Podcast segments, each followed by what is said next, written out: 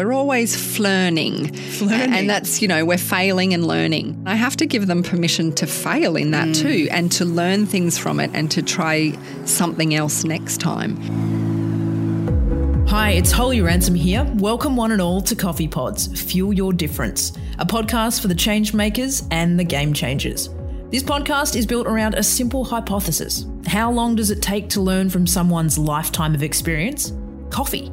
So, in the time it takes us to share a cup of coffee with our guests, or for you to enjoy one as you listen along, we're going to tap into the lifetime of experience of some truly remarkable people who've driven significant change. I'm a big believer that success leaves clues. And be it putting an audacious idea into action, shifting a team culture, or even a country's for that matter, or using their influence to drive progress, all our guests have powerful insights, pragmatic tips, and passionate calls to action that can help each of us to fuel the positive difference we're all working to create in our lives, organisations, and communities. Coffee Potters, I'm pumped to introduce you to this week's guest. Kellie Riordan is a manager at the ABC and was one of the original trailblazers behind the podcast medium in Australia. So she's designed and developed some of the earliest content in this whole platform in Australia and now leads a lot of the product development in that space for the ABC, working on content ideas, audio storytelling, digital strategy, you name it. Her story and the experiences that she shares around how to drive change within a large organisation, the art of influence, her reflections on the period of journalism she's been involved in and how communication's fundamentally changed, let alone all the other tidbits are thrown in, I can't tell you how much pragmatic advice is packed into this podcast. So let's take it away. Here's Kellie Riordan. Kellie Riordan, thank you so much for making the time to join us on Coffee Pods. I'm thrilled to be here. I've been so excited and so much looking forward to this conversation. You were introduced to me as the proud mother of the podcasting industry in Australia. That means I'm old. Not at all, but very much the woman behind or playing a very significant role in that vanguard of, of new communication and new media. But I wanted to go well back to the start. Kellie, as a young woman, uh, where did the passion for media, broadcasting kick in? Look, I was a finalist in the Channel 10 newsreader competition at World Expo 88 when I was in primary school. So maybe it came from there. Um, look, I think as I went through high school, you know, I was I was interested in speech and drama and English and stories, and I, you know, did pretty well at school, and so I sort of had it in my mind that journalism would be a good blend between, you know, my love of. Um, of the voice, and I guess some people would say performing, um, and also you know English and and social history and politics and things like that. So I did do some work experience at Sea FM, the commercial radio station on the Gold Coast, when I was I don't know year ten or eleven, and then I had this weird moment in my life when I finished year 12. Um, I got a scholarship to do journalism at Bond University, but at the same time, I'd auditioned to get into um, the speech and drama course at QUT and got into that as well. So I had to sort of make a decision, decided to forego the scholarship at Bond University and, and follow the speech and drama path. I didn't really want to be an actor, but I was interested in being a director. Okay. But quite literally two weeks into the course, I was like, what have I done? This is the worst decision ever. This is the, uh, this is not my place. This is not where I want to be. And I was quite young. I was only seventeen, and most of the people that get into those drama courses and NIDA and things have a little bit older, They're a bit they? older Yep. because it takes you a few years to get in usually, and you've got some life experience. Whereas I was a you know reasonably naive seventeen year old. So it just freaked me out. And then I found myself in this position of, you know, week three of university and I'm dropping out. so I think I did what demonstrated um, excellent journalistic skills, which was I hit the phones and I rang. I still can't believe I did this. I rang the head of QUT's journalism school. Seriously? Just cold called him. Yeah, the like, you know, the head of the of the department and said, Hello, my name's Kellie Riordan. Um, I really want to be a journalist. I kind of let go of a scholarship that I should have probably taken up, and now I don't have a course. And I know we're three weeks into semester, but how about, you know, places have been filled, all the rest of it. I mean, incredibly ballsy when I think about it now. And he must have just thought, look, if she can talk her way into this course, she could probably become a journalist. so that's what I did um, and, and studied journalism. And then I did start my career at the ABC, um, you know, basically while I was still in third year of university. So where does that chutzpah come from? Do you know what? I think it comes from, you know, being in a family where my parents encouraged me that you can sort of do anything you want to do, and they weren't pushy. In fact, far from it. Um, they let us do, you know, I'm one of four kids. They let us do kind of whatever we wanted to do. But I went to a state school on the Gold Coast, which wasn't particularly academic. And there weren't a lot of kids around me that really wanted to push on. And I did. And what that taught me was no one's going to do this for you you've got to pull yourself up by your bootstraps and do it for yourself. And I think that has held me in really good stead through life because there's no you know, there's very few cheap ways to get ahead in life. You've got to do the work. You've got to put in. And I am a big believer in you get out what you put in. And so I think, you know, I just always thought, look, no one's going to hand this to me on a platter. I haven't gone to the best school in Queensland and I, you know, I don't have a, a parent who knows someone who knows someone. Like I just have to put my head down and get the good marks and get the good grades and talk my way into things myself. So when you started out, you know, walking into the ABC those early days, did you have a plan for what you wanted your career to look like? I did want to be in radio, but I actually started in the news digital team, and that was really fantastic in a lot of ways. I only spent a year there, but it was right when the ABC was setting up the news digital website. So it's it's 1997 and it's the first foray and there were literally six or seven of us coming up with this news internet site thing. You know it was re- it was right at the moment when the internet was taking off. So i was in on the ground floor of that and it taught me um, it gave me a national view of the news because it was a national news service. And so even though i was in brisbane i was working on a national team. And it also just really clued me into what this whole internet thing was going to look like. Steep learning curve, I would have thought. It was massive because I had no idea how to code, and you didn't you didn't really have to code, but you had to do sort of minor bits of coding and understand what it meant. Um, but again, that was a really good foundation, and I, I did move into radio a year later, but that stint um, really gave me a strong understanding of how media consumption habits were shifting. Mm. And it also gave me my husband. oh wow! who I did very important chapter. that's right. Who I didn't date at the time, but I did later. That's where I met him. So, um, so two happy things to come out of that year. Very productive year in digital. There we go. I, I, wanted to touch on that piece with you around uh, transformation in, in consumption habits because I think you the period you would have been in the media, uh, thinking about kind of that 1997 period where really you know we're before Y2K the website's just becoming the new thing. And now you think about social and streaming and these whole new frontier we've got. Talk to us about how transformative a, a period you've been involved in and how easy or not that's been to navigate.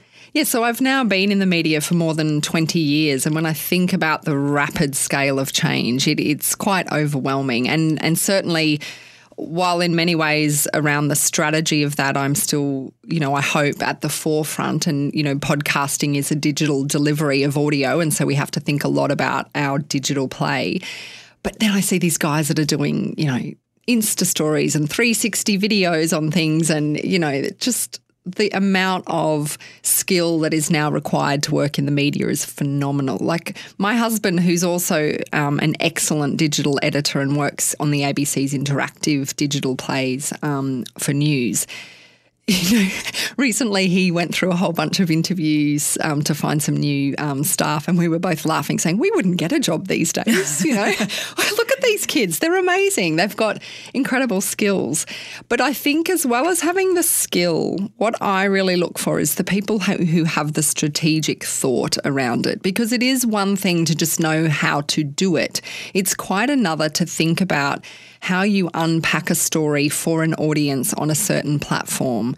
Um, that's quite senior editorial thinking that's mm. required for those sorts of things. So there's there's two prongs to it. One of the things that I like to do sometimes is sit people um, in the office next to other great people. So if I've got a young producer and I go and plonk them in the middle of the conversations team with Richard Fidler and Sarah Kanowski and Pam O'Brien, who produces it, and Nicola, they're all, and Michelle, they're all outstanding and you can just by osmosis sit next to those people, listen to the way they deal with talent on the phone, listen to how they um, give feedback to presenters, listen to the way Pam talks to the sound engineer. I mean, there's so much to learn just by hanging out with those people and the way they work. And that was one of the things I wanted to ask you. And I guess there's two lenses I'm coming from here. When you look at that 20 years, what's been kind of the most transformative trend from a communication standpoint, but also in leading and managing people? What's been the most significant shift there?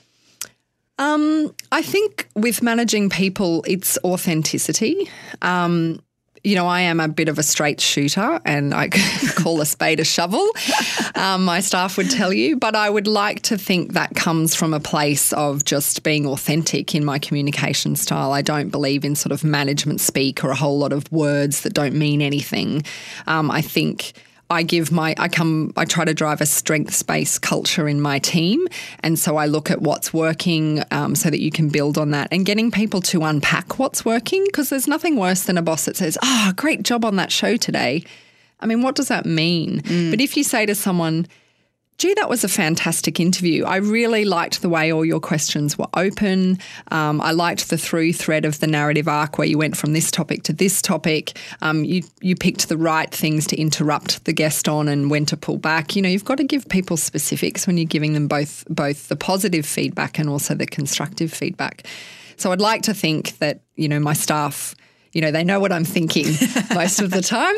Um, and then in terms of sort of, I guess, technologies and the way the media has gone, it's just really the consumption of it on a mobile phone. I mean, there is nothing that has changed the way we consume news like that has in such a rapid amount of time. And it'll be interesting to see how smart speakers, as, as they take off Google Home, Alexa, they may become as ubiquitous as the mobile phone. Mm. I, I feel like we're on the cusp of that moment when people just started to get phones and some people had them, but not everyone. I feel like that's where we are with smart speakers. And fast forward five years and everyone will have one. I could be wrong. One of the through lines that seems really consistent in a lot of what you've talked about is just how energized you seem to get by new ideas, new opportunities. Uh, have you always been someone that's just jumped with two feet into whatever's next and been quite comfortable kind of almost learning through doing? Yes, I would say that. I mean, I've never read a manual in my life, as my husband would tell you. Um, have you read the manual? No, of course I haven't. I'll I've Google just pressed all the buttons. um, yeah, I mean, I think, and I do try to drive that with my team as well. Have a go. Um, we call one of the one of my executive producers came up with the phrase "We're always flirning," flirning. and that's you know we're failing and learning. So I because we're a team that has to innovate and try different things and try things that have never been done before, mm-hmm. of course, I have to give my team permission to do that. And I have to give them permission to fail in that mm. too and to learn things from it and to try something else next time. So I, I would much rather have a team of people who push boundaries and muck about and roll their sleeves up and try something and get it wrong sometimes than a team of people playing safe. And I love that piece around permission because I feel like at the moment we've got a lot of people talking about this. Oh, we've got to take risk. We've got to uh, we've got to fail to learn. But very few organisations where then that's actually in. behaviourally reinforced, and you're not in trouble because the KPIs go in the completely opposite direction. Should you take risk, you're actually putting yourself out there for the firing squad. I think that's the problem with KPIs. Yeah, um, is that the, by their very nature, they're hooked on quite concrete things. So their their KPIs on downloads of podcasts or a number of eyeballs on a digital article. Where's the KPI on collaborating effectively across your organisation? Where's where's the KPI about building successful teams? If you don't recognise those soft skills, completely, um, you don't build a great culture, and then you don't get the great the great KPIs on your downloads or any of the hard targets that you have. So I feel like this KPI culture, um, you know, it, it's somewhat flawed. So I wanted to ask you about that moment where you you crossed the threshold into the podcasting world for the first time. Can you, can you take us to, to that moment of your career? I saw an opportunity to create you know, true or pure podcasts that weren't heard on the radio Mm. and which were conceived of to be consumed via earbuds and a mobile phone as opposed to someone having the background radio on. They're two very different things. You, when you're doing radio, um, it's often on in the background. Other people you can dip in and out, etc. With most podcasts, they are very immersive experiences that you consume alone when you're running. Mm. They're more or intimate, aren't they're they? much more intimate.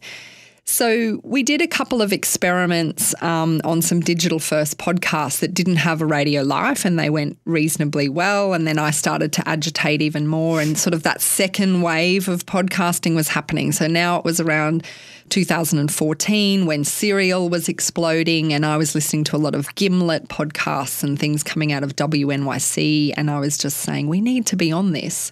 But of course, in the ABC, you know, resources are always challenged. There's mm. there's not often more money to do more things, and so you're always weighing off.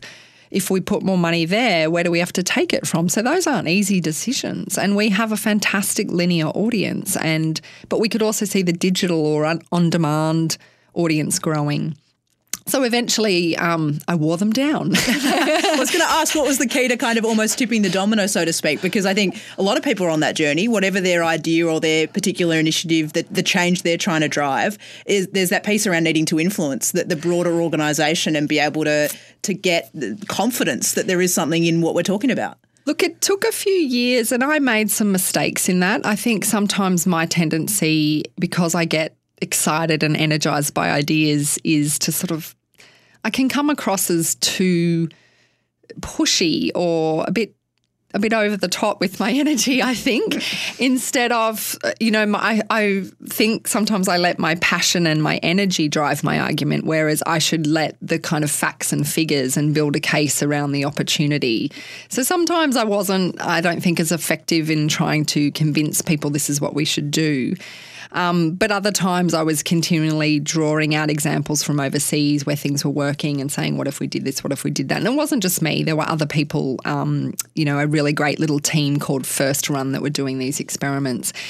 So the other masterstroke, I guess, in convincing people was I became reasonably friendly with the chief content officer at WNYC in New York. And he eventually came out to Australia and I said, look, I'd love to take you into one of my executive meetings. And I think him sharing the success that they Nice. had had, um, because sometimes you can't be a prophet in your own land and you need to find other people that don't have skin in the game. He could just kind of come in really cleanly and say, look, this is what we did and this is the success we've had. And I think really that shifted things in a lot of people's minds. And so we built ABC Audio Studios, which is really a digitally um, focused audio production house.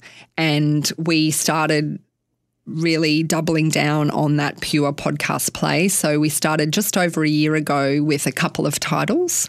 Um, it's amazing to think it's all happened that quickly. And here we are a year later with, you know, triple the downloads we had a year ago Wow. and Congratulations. you know, f- five times the amount of digital first podcasts, which is so exciting.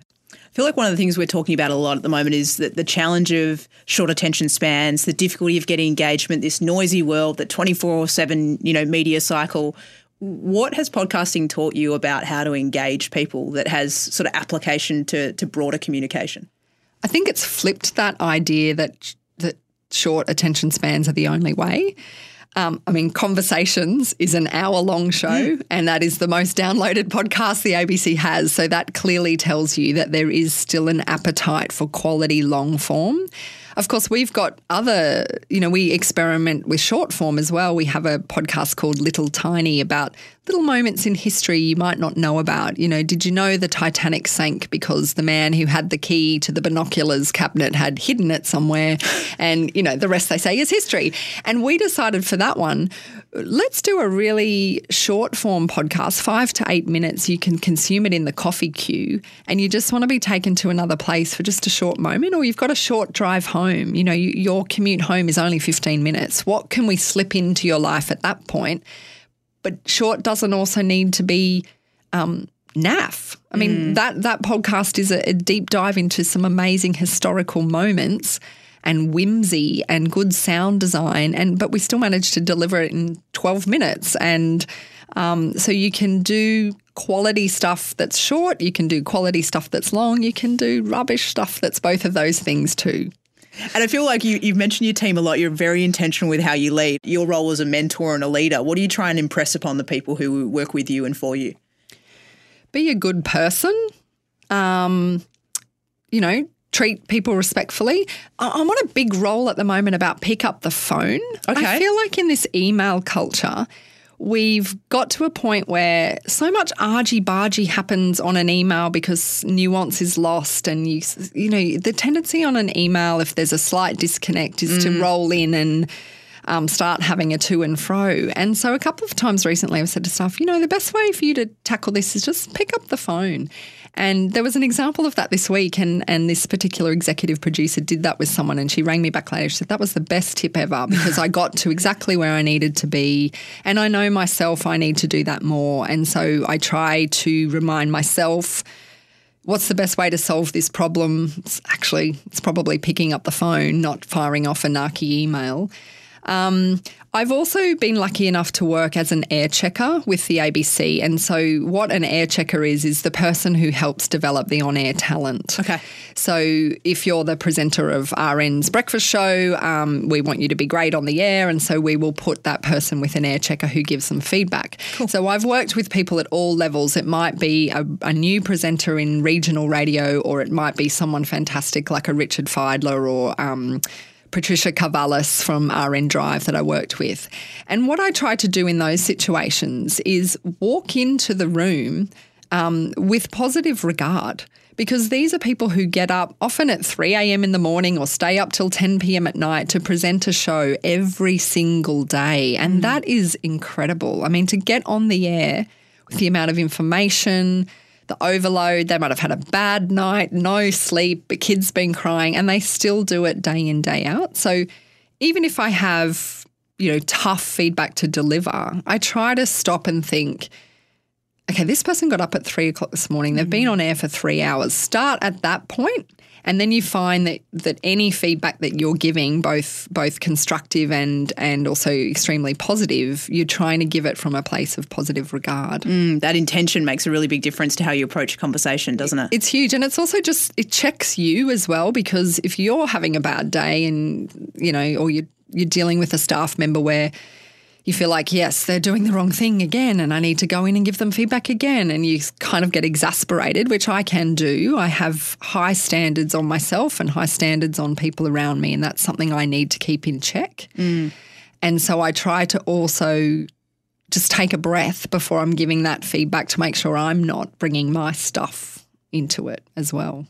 I imagine part of your role too is sort of almost acting as the buffer between your team who you're permitting to innovate and take risks and have a go, and then the rest of the organisation who are probably, you know, wanting everything to go right the first time and uh, kind of that that piece you were talking about on the opportunity cost of the, you know, finite resources. That must be tricky. It is tricky and you are having to make decisions. It, in any creative process, which is really. I, I love the laughter there. Where are we going?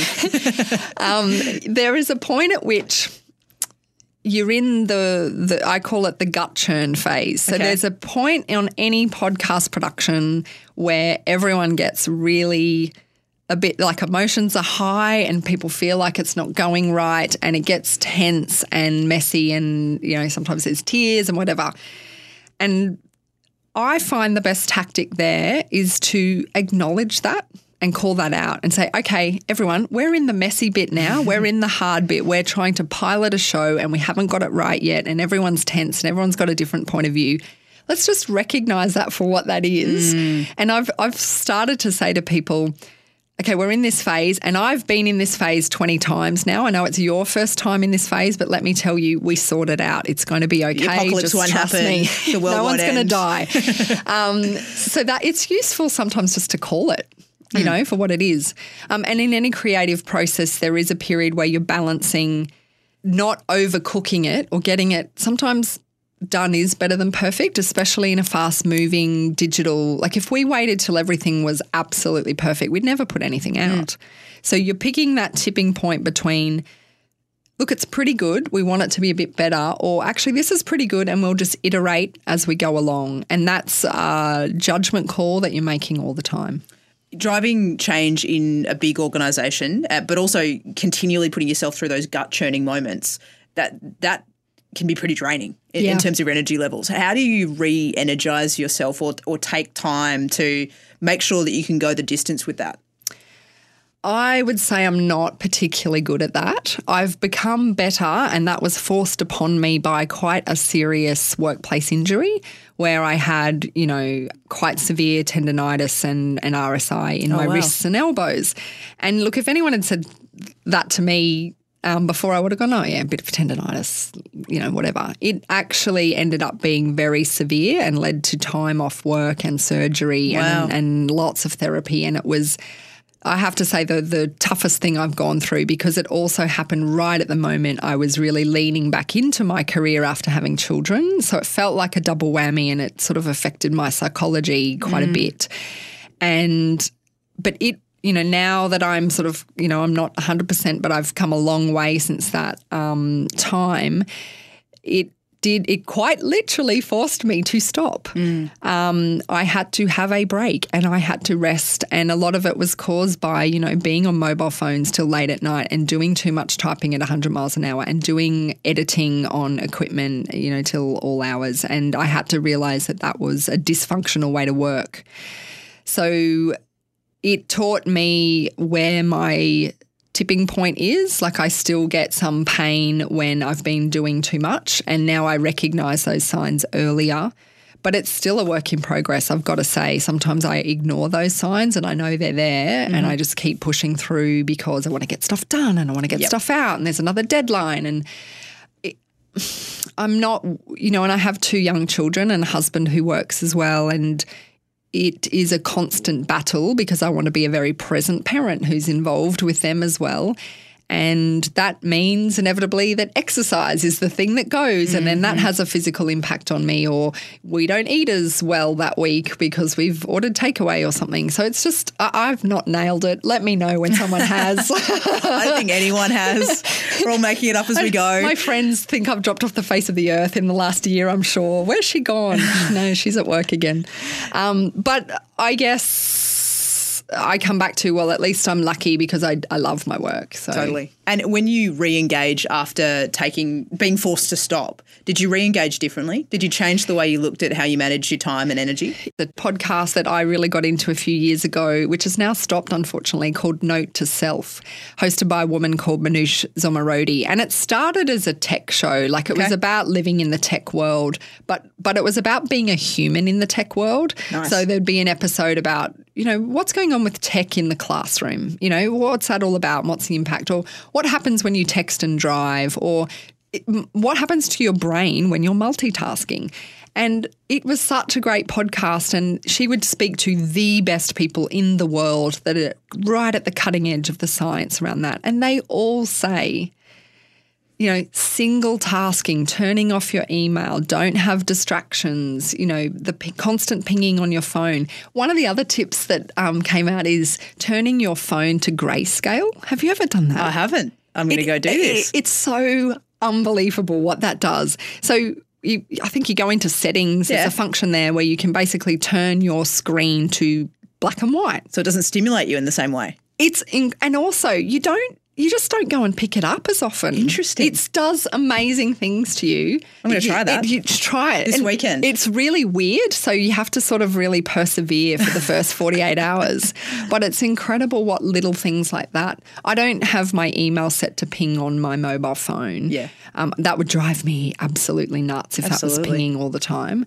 Um, I know people who've deleted, you know, Facebook apps off their phone and because it's just such a time suck. So it's really asking when is technology useful to you and when are you a slave to it? Mm. And I do think about that. And again, we in the team talk about that a little bit about how can we be the masters of it without being a slave to it. I love that. That's a mm. good prompt for self reflection for each and every one of us, I think. Well, and, and to be honest, this RSI thing taught me as well. Like, what do I want to model for my children? Yeah. I don't want to model sitting at the dinner table with a phone. Mm. And final question I'm so grateful for your time. It, you've been an absolute gem. And I've, there's so many things that I can't wait to re listen to this podcast so I can write down all the notes and ideas. I think there's so much pragmatic advice that you've given people and some really amazing points of self reflection too. So thank you for that. Oh, my pleasure. We love trying to get people out there and doing things differently with this podcast. So Coffee Pods is all about how do we make sure that ideas turn into action. So I'd love to ask you if you could leave our audience with a call to action, what would you like to encourage them to go and do? Aside from turning their phones to grayscale. So this will sound funny after saying tech is bad for you. Um, the main challenge with podcasting is that not enough people know how to do it. So in Australia, more people know about podcasting than America, which is interesting because America is a much bigger podcasting market. But the amount of people who actually listen to it, so there's a difference between awareness and listening. And I have found from my own experience, from, you know, everything from my sister to my parents' friends to people I meet, that people are like, I'd like to listen to it, but I actually don't know what to do. So, my plea to you and everyone that is listening to this is if you are into podcasting, presumably you are, you're listening to one, um, is to show somebody else how to do it. So, help them download a podcast app, show them how you search for the name of a show, and teach them how to do it because um, I need to scale it. and word of mouth way, going. the best way is for other people to share that. Yeah. Um, it was a real moment for me about a year ago. My sister, who is just a little younger than me, you know, she's in her late 30s, she's a media consumer, savvy with technology. She said to me, Oh, wow, I'm loving the TV show War on Waste. How fantastic. I said, Oh, we're doing a podcast. And she knows what I do for a living, right? Yeah. She says, Oh, great. How do I find it? And I say, Wait for it. I say, Well, download a podcast app and find it. And she says, Okay, uh, what do I look for? Do I search for ABC? And that was the moment for me. I was thinking, oh my goodness, we've got so much work to do if my technologically savvy media consuming sister who's in her 30s doesn't know, even once she's got a podcasting app, that she has to search for the name of the podcast. So please help me find a friend. Subscribe them to some great podcasts. I don't care whose they are. Um, the more people that are listening, the more podcasts will be created. So um, find a great podcast, share it with a friend. We've heard it here. Get the word out there. And Kellie, thank you for everything you've done to, to build this medium in Australia. I mean, it's one that I enjoy tapping into every week. It's taken me to have conversations with people I never would have otherwise met, connect me with people in the audience that I never would have otherwise known. And I'm blown away by that the change it's helping them create. And in part, it's because of the generosity of sharing of people like you. So Oh, thank you. The range of guests you've had have been incredible. I've been dipping in over the last few weeks and thinking, gee, there's so much great advice here. And whether it's somebody who's running Spotify or running Atlassian or whatever they're doing, um, sometimes it's it's the little tips around.